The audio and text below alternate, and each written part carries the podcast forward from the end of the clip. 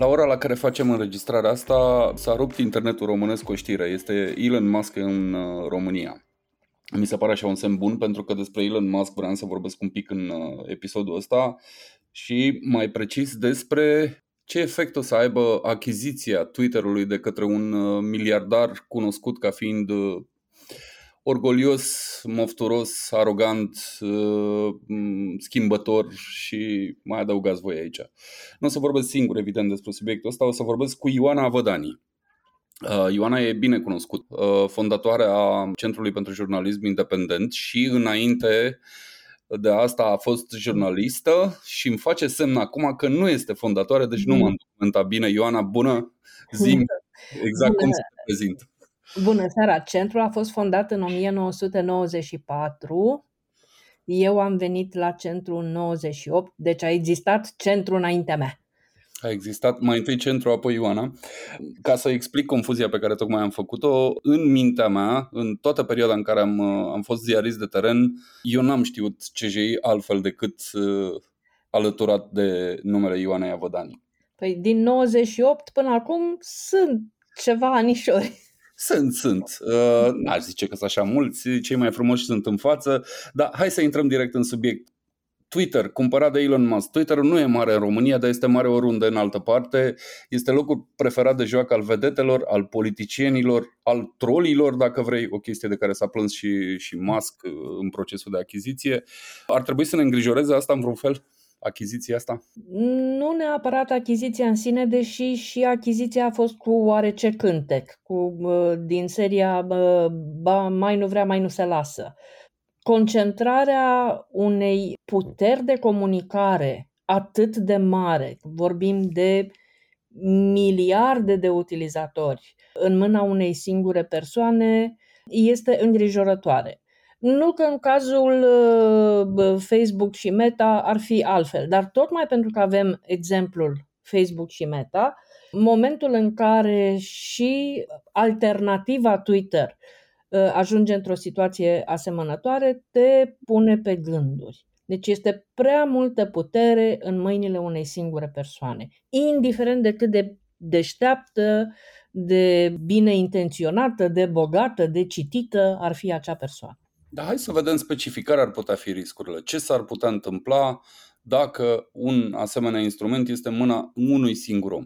Se poate întâmpla ca viziunea acestei persoane față de ceea ce înseamnă eh, comunicarea publică, încă o dată, repet, a miliarde de persoane. Cred că, sunt totuși, cred că sunt totuși milioane de utilizatori. Milioane. Eh, Facebook are miliarde. Facebook, da. Da. Hai să spunem milioane vorbeam la, la modul ipotetic ce se întâmplă dacă o singură persoană poate să-și impună concepția sa despre comunicarea publică, despre dialog public și despre, de altfel, și despre dialog personal, pentru că aceste rețele nu sunt uh, doar tribune de la care se vorbește către popor, în ghilimele, cu ghilimele de rigoare, ci sunt uh, canale în care, pe care discutăm uh, de la om la om. Cam, cam, asta este, cam asta este pericolul pe care îl văd, iar în ceea ce îl privește în mod particular pe Musk. El a făcut din libertatea de exprimare, concept care este ADN-ul meu profesional, el a făcut din libertatea de exprimare un fel de, să-i spunem, de preferință absolută. Deci, pentru el, libertatea de exprimare primează în fața oricărui alt considerent. Declarat un fel de extremist al liberei exprimări, absolutist. Absolutist, să-i spunem, da. da. Extremismul ne duce cu gândul la alte, alte zone de acțiune. Dar este un absolutism al libertății de exprimare. Ori libertatea de exprimare nu este absolută. Uite, asta e ceva nou. Da, dacă nu e absolută, cum e?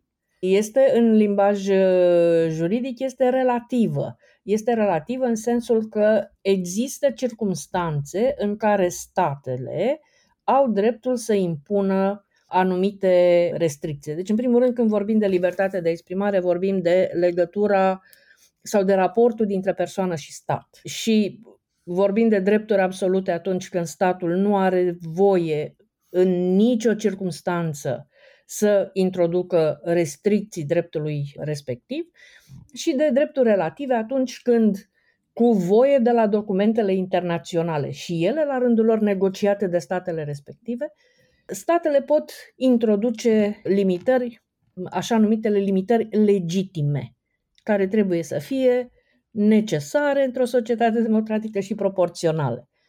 Deci, chiar dacă sunt stat, n-am voie să introduc orice fel de restricție, trebuie să o justific foarte bine și trebuie să fie proporțională cu scopul urmărit. Iată și asta a fost partea educativă a episodului, cred că o să mai vină una mai încolo, dar până atunci rămânem la, la rețele sociale. De unde stau eu? Mi se pare că rețelele sociale, cu tot binele pe care l-au făcut, au ajutat noi așa oamenii să se conecteze, să, să stea aproape unii de alții, chiar dacă sunt pe continente diferite sau doar în apartamente diferite. Dar uh, au mai făcut ceva. Au captat toți banii sau aproape toți banii din uh, publicitate. Efectul direct, pentru că despre presă vorbim acum, este că presa nu mai are bani. Ele au refuzat tot timpul, în frunte cu Facebook, dar și celelalte, au refuzat tot timpul să se prezinte ca organizații de presă.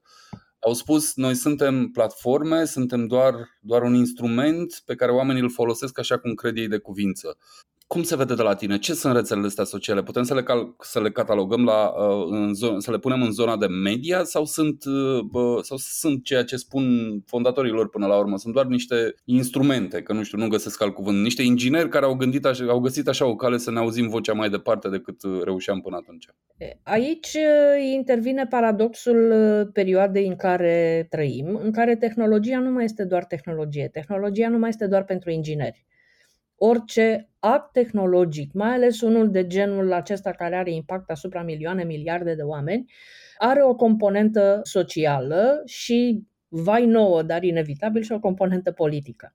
Chiar dacă aceste rețele de socializare au pornit ca platforme care să permită utilizatorilor să stabilească contacte directe dincolo de frontiere și fără imixtiunea statului, exact definiția din Declarația Drepturilor Omului pentru libertatea de exprimare, în momentul în care au început să fie optimizate prin intermediul algoritmilor, ele și-au pierdut caracterul strict tehnologic. În momentul în care algoritmul decide ce văd și ce nu văd, pe cine văd mai întâi sau pe cine nu văd deloc, în momentul acela, platforma nu mai este doar conducta de apă caldă pe care îmi vine, îmi vine apa. Conducta are o conductă în ghilimele. Platforma are o minte a ei, care este a algoritmilor sau a persoanelor care administrează algoritmii, a persoanelor care au construit acei uh, algoritmi și ca atare, dacă există un element subiectiv în toată această uh, relație, platforma nu mai este strict tehnologică. Și atunci legislația care, care guvernează lucrul ăsta este profund rămasă în urmă, în sensul în care noi nu avem ceva foarte clar care să reglementeze, unul, circuitul banilor prin, prin zona asta, doi, cum aplici principiile libertății de expresie. Acum, în ultimii ani, din câte mi-aduc eu aminte, au mai fost instanțe care au mai zis Facebook este un spațiu public, nu este un spațiu privat și alte lucruri de genul ăsta dar uh, platformele, rețelele sociale nu sunt de ieri de azi, au deja, cred că, 20 de ani, sper să nu greșesc, cam așa sunt. Și totuși statele nu fac nimic să intervină sau fac foarte puțin. De unde timiditatea asta? Pentru că în alte zone reglementează voios. Tocmai pentru că în alte zone reglementează voios, această timiditate îți spune de fapt că nu e vorba de timiditate, este vorba de incapacitate și nu e vorba de incapacitate sau doar de incapacitatea de a gândi în termenii tehnologiei, ci uh, este, uh, cel puțin în, uh, în opinia mea educată, este o dovadă a faptului că legislația, așa cum am înțeles-o noi și am trăit-o noi și am aplicat-o noi, nu mai este instrumentul potrivit pentru a impune reguli în acest spațiu de comunicare socială cu milioane de oameni care vorbesc între ei. Acolo când aveam uh, genul de comunicare așa numitul one-to-many, modelul uh, clasic al mass media, vorbește Andreea Esca la televizor, două milioane de oameni o uh, privesc și și iau informația și adevărul cu ghilimelele de rigoare din, din ecran. Deci mod, atunci, în modelul acesta era ușor să reglementezi pentru că relația era foarte simplă și era univocă. Televizorul vorbește, omul receptează și absorbe informația. Modelul ăsta nu mai poate funcționa. Sunt uh, probleme complicate de jurisdicție. Dacă eu sunt cetățean uh, român și uh, trăiesc în Spania și utilizez Facebook-ul care este înregistrat în Irlanda și este deținut de un cetățean american, ce legislație și pe această rețea citesc conținutul pus de cineva din China, care este legislația care se se aplică. Bătăi mari de cap are Uniunea Europeană în relația cu rețelele sociale de sorginte americană și cu toții am trecut prin uh, durerea GDPR-ului când uh, încercam să uh, citim și noi. Mie mi s-a întâmplat cu Los Angeles Times. Am încercat și eu să citesc un articol pe Los Angeles Times la început, imediat după adoptarea GDPR-ului și am primit halucinantul mesaj, ne pare rău, sunteți cetățean european, nu vă putem da accept la conținutul nostru, nu pentru că suntem răi, ci pentru că nu suntem pregătiți să respectăm regulile care ne, uh, ni se impun pentru protejarea voastră ca cetățean european. Deci, în dorința Uniunii Europene de a-mi proteja dreptul la intimitate și de a-mi proteja datele private, GDPR-ul mi-a interzis, de fapt, accesul la informație. Deci mi-a încălcat dreptul la liberă exprimare. Accesul la informație fiind parte din dreptul la liberă exprimare. Dar am stabilit că ăla este un drept relativ. Este un drept relativ, dar nu a existat lege care să-mi spună n-ai voie să citești Los Angeles Times pentru că și nu este o lege necesară într-o societate democratică. De ce n-aș avea dreptul să citesc o publicație americană? Da. Este, alegerea, este alegerea mea de cetățean dacă mă expun sau nu mă expun. Bun, dar ca să tragem, uh, să tragem o linie, cum spuneam, opinia mea profesională este că legea nu mai este instrumentul care să rezolve astfel de probleme. Și întrebarea legitimă este dacă legea nu e, atunci ce să fie? Sau o lăsăm așa ca libertarienii să reglementeze piața cu victimele care vin pe parcurs? Cred că soluția îngrozitor de complicată este să găsim acele domenii în care legea încă mai poate să, să funcționeze. Deci nu putem să reglementăm platformele, să dăm o lege a Facebook-ului sau a Twitter-ului, că tot vorbeam de Elon Musk, ci să încercăm să protejăm drepturile fundamentale. Nu ca în cazul GDPR-ului, aruncând și copilul odată cu apa din, din copăiță, și aici intervine necesitatea legislatorului român, european, de care o fi, de a înțelege cum funcționează internetul, de a înțelege cum funcționează aceste uh, rețele sociale care funcționează altfel. Ceea ce între noi fie vorba nu se întâmplă. În momentul ăsta mi-aduc aminte și nu mă gândesc la Parlamentul României, dacă cineva credea că o să zic ceva rău de ei, nu zic. Zic de Parlamentul American. Am văzut niște audieri în, în Congresul American, în interiorul cărora întrebările puse către reprezentanții Facebook, cred că erau în fața mhm. comisiei, erau ridicole. Erau ridicole, da. ridicole, iar un tânăr de 17 ani ar fi râs serios urmărind dezbaterile alea. Țin, țin minte și eu dezbaterile când a fost convocat Mark Zuckerberg în fața uh, Congresului și a fost întrebat când are de gând să renunțe la acest model de business pe care se bazează Facebook. Asta nu este o întrebare pe care să poți să o pui când vei renunța la modelul tău de business. Situația este atât de complicată încât, și iată revin iar la, la Facebook și la Meta, și revin la ele pentru că ele sunt mai puternice în România în mod, în mod paradoxal, sunt infinit mai puternice în România decât, decât Twitter-ul. După ce s-a opus ani de zile ideii că, sunt, că uh, Facebook-ul este un mass medium ca atare trebuie să aibă răspundere editorială și așa mai departe.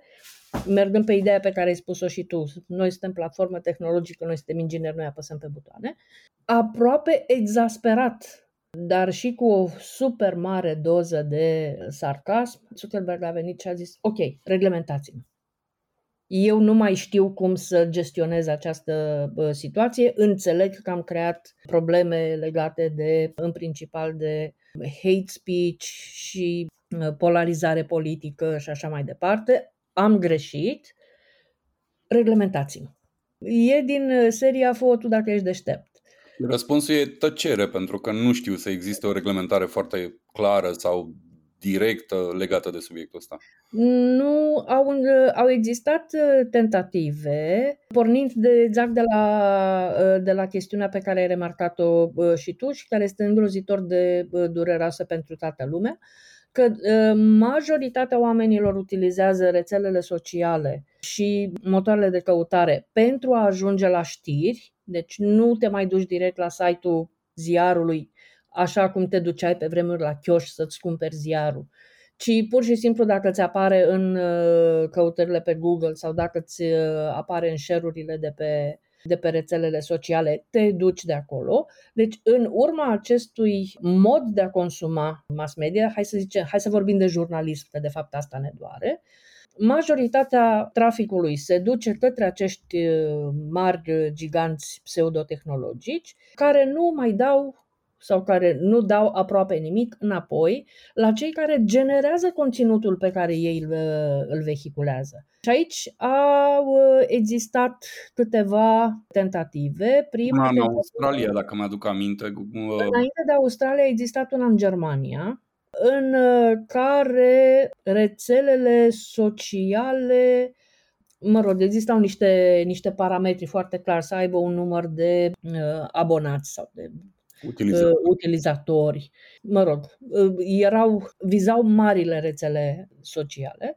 Ar fi trebuit să plătească ceva către mass media din, uh, din Germania. Primii care s-au dus să negocieze dealuri separate cu în speță Facebook au fost mari publisher din Germania.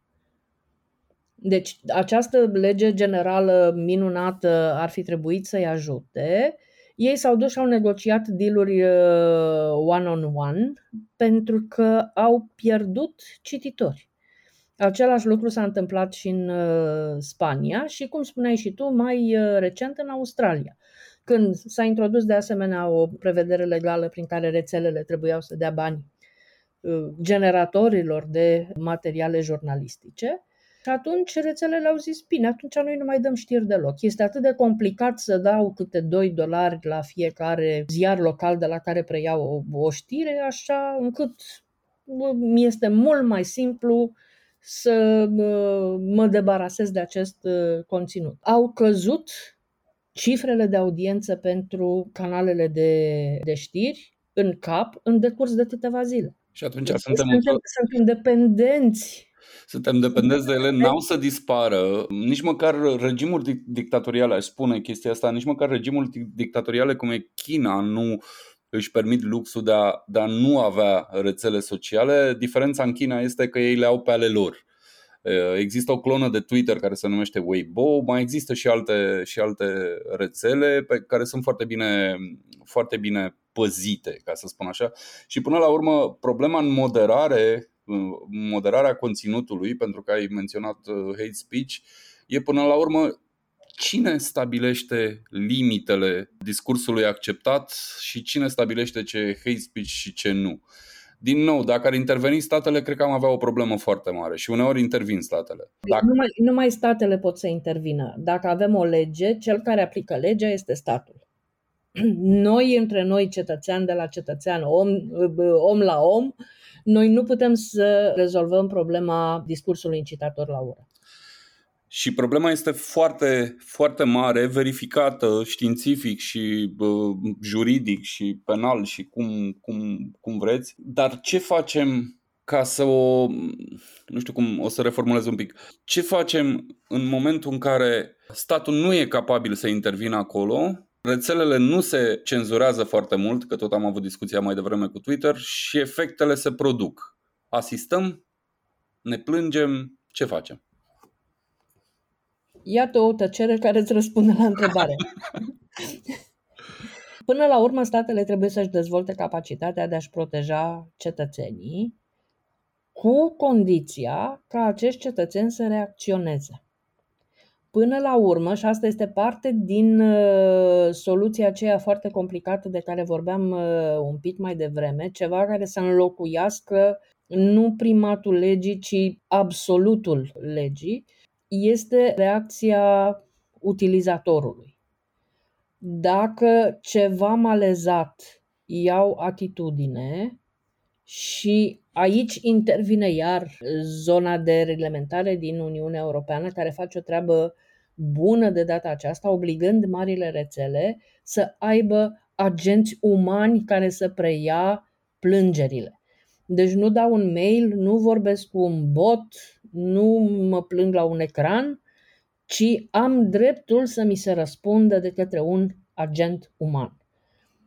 Asta este o bucățică de, uh, iată o bucățică de legislație care încă mai, uh, mai funcționează. Deci eu ca cetățean pot să mă plâng. Eu ca cetățean am același drept de agora, de spațiu de, de vorbire, de scenă, ca să zic așa, ca și cel care diseminează discursul urii. Și atunci, dacă vreau ca discursul urii să nu mai apară, eu, la rândul meu, trebuie să fac ceva.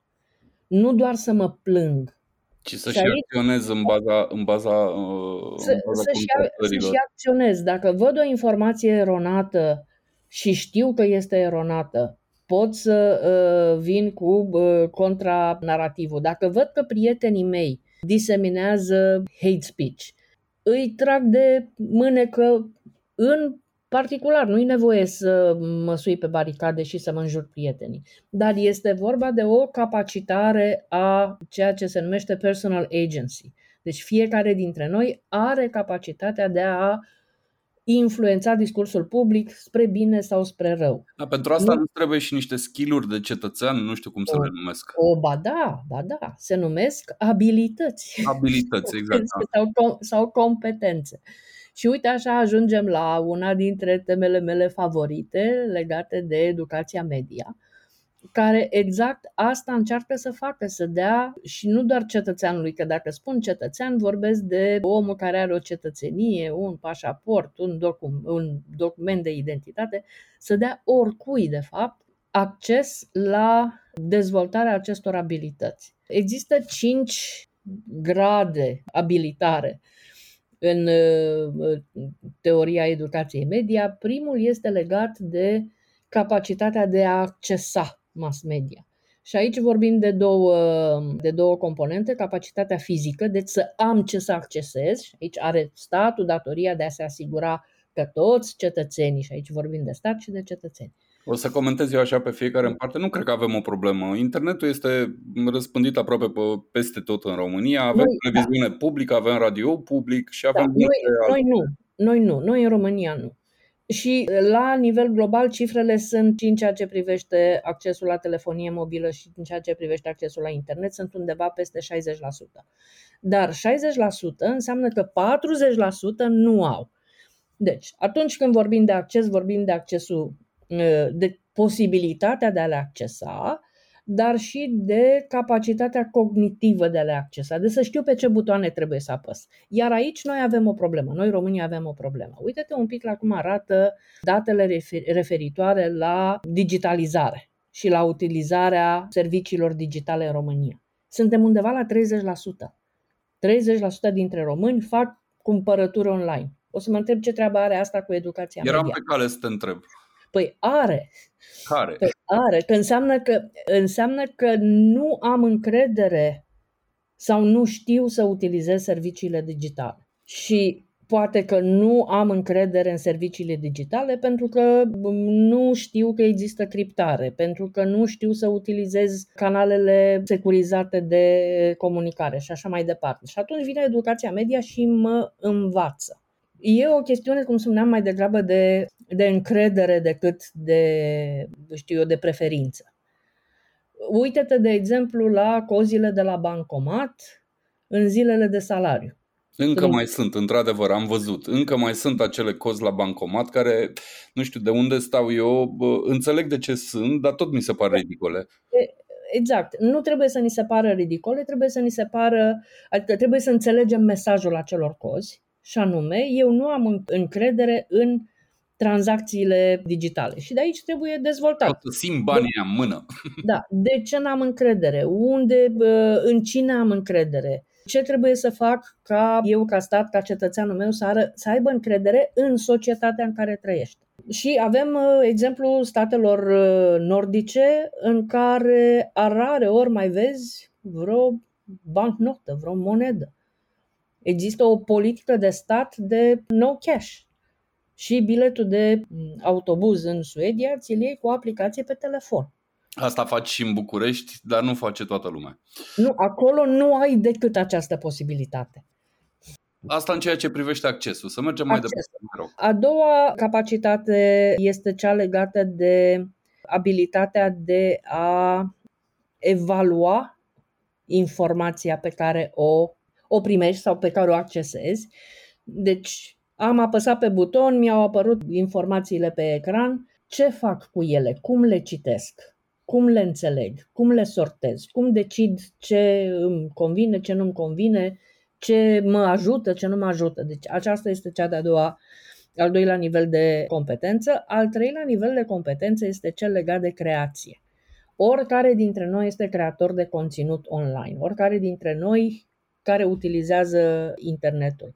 Adică Dar, inclusiv doamnele acelea cu bună dimineața la cafeluță sunt creatoare de conținut. Sunt creatoare de conținut pentru că un bună dimineața la cafeluță este ceva ce n-a existat înainte ca doamnele acelea să bată bună dimineața la cafeluță. Deci este un artefact digital care înainte de cafeluță n-a existat, după cafeluță a existat. Deci dânsele l-au creat. Simplu act de a da like este un act de creație pentru că acel like nu exista înainte de a-l da tu. Este o putere uriașă în degetele noastre și a înțelege faptul că ai această putere și să înveți cum poți să ți-o gestionezi face parte din această a treia, al treilea nivel de competență. Al patrulea nivel de competență intră deja în subtilități. Se numește nivel capacitatea de reflexie. Bun, bun, am uh, apăsat uh, pe buton că am la îndemână, am citit, am creat, am dat like. Care sunt consecințele acțiunilor mele? De aceea și spune uh, zona de reflexie, este zona în care ar trebui să intre în funcțiune mecanismele noastre etice sau educația noastră, pregătirea noastră etică. E bine, nu e bine ceea ce citesc, e bine, nu e bine ceea ce fac care sunt, cum spuneam, consecințele faptului că zic bună dimineața la cafeluță.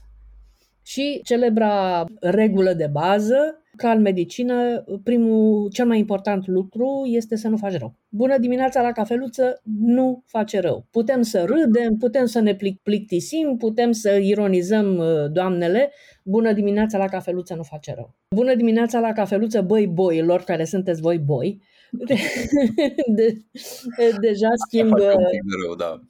Da. Iar cel de-al cincelea nivel, și asta ne, ne închide cercul, este cel legat de acțiune. Bun, am accesat, am evaluat, am citit, am reflectat, am compus. Și ce dacă? Ce se întâmplă după toate lucrurile acestea? Las lumea mai bună după ce am uh, utilizat rețelele sociale sau am citit o știre, cu informația pe care am evaluat-o și am uh, uh, ierarhizat-o și așa mai departe, ce fac? Sunt doar mai uh, deștept uh, în capul meu sau se mai întâmplă ceva?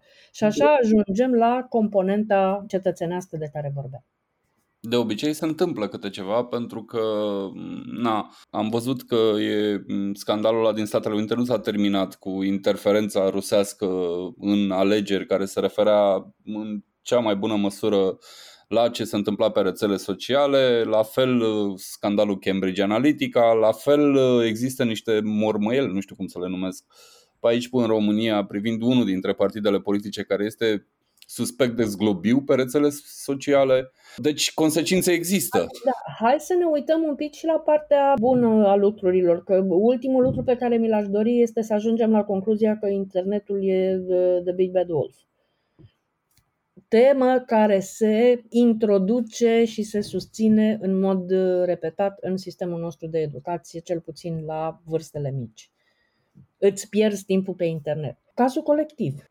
Organizarea protestelor și organizarea ajutoarelor Ajutoarele, exact. s-a făcut pe, pe social media. Ordonanța 13. Convocarea s-a făcut pe social media. Oamenii au început să se organizeze pornind de la rețelele de socializare. A existat un moment absolut minunat când după valul de proteste din stradă, Ministerul de Justiție, cred că era după colectiv, Ministerul de Justiție a invitat reprezentanții străzii la o consultare, să înțeleagă și guvernul ce vrea strada. Pentru că sala era prea mică, echipele de televiziune n-au avut acces. Au avut acces doar reporterii, dar nu și cameramanii. Întâlnirea a fost transmisă live pe Facebook. Acela a fost primul moment pe care am reușit eu să-l uh, identific, în care rețelele sociale au bătut traditional media. Deci ăla a fost, în, uh, în opinia mea, momentul de inflexiune, în care ni s-a demonstrat nouă tuturor că nu se mai poate. Nu mai poți să ascunzi, nu mai poți să... Da. O să mă leg un pic de ce ai zis mai devreme, de exemplu ăsta dat cu Ministerul Justiției și transmisia în direct. În general, acum, uh, cam și rămân în zona asta politică, cam toate instituțiile și politicienii, când au ceva de zis, sar un pic peste presă transmit pe Facebook. Camera Deputaților uh, transmite live, guvernul transmite live pe, pe Facebook și pe unde mai, mai poate el. Există instituții care au uh, politica Facebook First, deci pun mai întâi informația pe Facebook și după aceea pe site-ul uh, oficial. Ceea ce, ceea ce obțin este accesul nemediat la public, ceea ce e un lucru bun. Nu văd cum ar putea fi asta un lucru rău. Niciodată mai multă informație nu e, nu e ceva rău, dar mai obțin ceva. Pot să spună, da sigur că am informat, ați văzut live-ul de pe Facebook. Numai că lipsește ceva fundamental din live-ul ăla. Întrebarea. Lipsește întrebarea. Și aici, și aici ajung, mă întorc din nou, din nou la presă pentru că nu mai avem foarte multe minute și o să te întreb, o să te întreb Ioana, dacă, dacă ți-e place cum arată acum presa românească. Ai 30 de ani de observat, de practicat și observat presa. Ești mulțumită de ce vezi acum? Nu sunt mulțumită pentru că nu ai cum să fii mulțumit dacă ai un, uh, un minim de spirit, uh, spirit critic, dar nu sunt nici din rândul celor care cred că presa e pe fărat și cu asta basta. Ceea, ceea ce a început ca digital disruption, deci un deranj produs de mediul digital, s-a transformat în decursul a doar câțiva ani în Digital Revolution, deci este o revoluție și există teoreticieni care vorbesc deja de a doua revoluție digitală. Prima a fost în momentul în care uh, tehnologiile legate de uh, computer și internet au ajuns la nivel, la masă critică, deci o masă critică de oameni obișnuiți. Tehnologiile de regulă vin de uh, sus uh, în jos. În general din, uh, să spunem, zona militară. Acolo, pentru că acolo sunt investițiile cele mai, sau au fost în, în, acești, în această ultimă sută de ani, investițiile majore în cercetare s-au, s-au derulat în, în zona militară. E, din zona militară, care este o zonă exclusivistă, tehnologiile au ajuns la mase, să spunem, uh, să folosim acest cuvânt uh, odios. Deci, când internetul a ajuns un bun de consum pentru o masă critică de oameni obișnuiți, atunci s-a considerat că a avut loc prima revoluție digitală a doua revoluție digitală, care este in the making, de se pregătește, este cea legată de inteligență artificială, de uh, realități uh, virtuale, de Internet of Things, de machine to machine. Deci, un fel de conversație universală din care omul este exclus. Mașinile vorbesc. Mașini, da. Profită sau asistă doar? Așa. Deci ă, sunt vremuri extrem de tulburi. Presa nu o duce foarte bine nicăieri în lume. Nu văd niciun motiv pentru care presa din România ar fi fost mai bine pregătită sau mai bine adaptată sau mai rezilientă, ca să folosim un uh, termen uh, la modă, decât presa din, uh, din alte țări. Deci o parte din felul în care arată acum presa din România se datorează acestor schimbări fundamentale. S-a schimbat modelul de business, s-a schimbat circuitul banilor, tot mai am vorbit în Înainte s-a schimbat publicul, s-au schimbat obișnuințele de consum ale publicului. Jurnalismul ar trebui să rămână important, pentru că el, într-adevăr, pune întrebarea și pune lucrurile în context. Deja nu mai vorbim de informare, cum spuneam, mijloace de informare în masă, nu mai vorbim de informare, punem, uh, ar trebui să punem accentul pe înțelegere. Este celebrul, celebra piramidă, date, informație, knowledge, adică știință și uh, wisdom, înțelepciune. Ne-am mutat de la date, ne-am mutat, iată, și de la informație, am ajuns în zona de cunoaștere, ceea ce ar trebui să ofere jurnalismul publicului, care poate să-și ia singur datele și informațiile, ar trebui să fie această zonă de înțelegere, de valoare adăugată. Răspunsul la cea de-a șasea întrebare fundamentală în jurnalism, de care se vorbește de altfel foarte puțin, și anume și ce dacă. Bun, îți spun cine, ce, când, unde, cum, dar trebuie să-ți dau și răspunsul la această întrebare fundamentală. Și ce dacă? De ce ți-am spus eu toate aceste date? Deci ierarhizare, contextualizare și, dacă s-o putea și e capabilă redacția, o concluzie. O concluzie sau o concluzie suficient de deschisă astfel încât să nu îți dau cu lingurița sau să-ți prezint posibile soluții fără a-ți spune iată aceasta este singura soluție, dacă nu faci ca mine rău vei ajunge. Este și un pic de cum să spun, de provocare intelectuală. Se poate și așa, se poate și altfel, se poate și a treia cale. Deci nu mai este buletinul meteo pe care jurnalismul trebuie să-l uh, livreze. Cel mai bun exemplu din punctul acesta de vedere este jurnalismul sportiv. Când cumpărai în urmă cu nu mai mult de 20 de ani ziarul ca să afli ce s-a întâmplat la meciul de ieri. Nu mai interesează pe nimeni astăzi scorul meciului de ieri. Este trebuie... adevărat, ne interesează reacțiile la scorul de ieri. La scoruri, la, nu știu, analizele de sânge ale sportivilor, pentru că scorul l-am primit pe telefon în secunda în care s-a marcat golul. Este adevărat și pentru asta nu e neapărat nevoie de presă. Sunt uh, sunt uh, deja softuri automatizate care preiau scorul și îl, uh, și îl dau mai departe. Apropo de, de lucrul acesta, dăm voie să-ți spun o poveste minunată care ne spune foarte mult și răspunde într-un fel uh, întrebării tale. Am vorbit la un moment dat cu un publisher care ține o serie de publicații economice în zona Los Angeles și care a recurs la boți la algoritm care să scrie știrile acelea plictisitoare. Știrile de bursă, de exemplu, nu? Da, exact, exact. Acțiunile X au crescut cu 12% până la valoarea D, s-au tranzacționat nu știu câte acțiuni. Deci genul acesta de informație care este foarte utilă pentru cel care e interesat de jocurile de pe bursă, dar este extrem de mâncătoare de timp pentru jurnaliști. Deci avea în redacția lui acești boți care făceau uh, știrile de rutină și jurnaliștii care scriau materialele mai, uh, mai complexe și interpretau datele cu care lucrau și boții. A primit studenți în practică și a constatat cu stupoare că după câteva săptămâni studenții scriau ca boții, nu ca jurnaliștii umani. Asta este un fel de Terminator, dar pentru jurnaliști. Cam, cam în uh, faza asta suntem și de aceea e încă o dată necesară educația, nu numai pentru consumatorul de media, ci și pentru jurnaliști, o educație permanentă, pentru că altfel vom ajunge să scriem ca boții. Asta să fie care scriu, da, care scriu clar, onest, corect, își verifică informațiile, nu își amestecă opinia, Deci boții fac o treabă jurnalistică foarte corectă.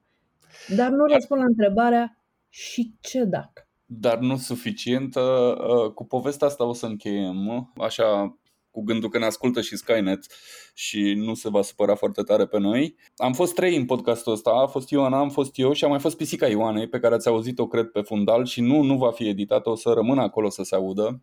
Este motanul Titi. Motanul Fiti a fost alături de noi, este primul episod Cred că este primul episod în care avem trei, trei persoane, pentru că și el e o persoană și uite așa înregistrăm o premieră. Mulțumesc, Ioana! Mulțumesc și eu, uite și Titi îți mulțumește încă o dată.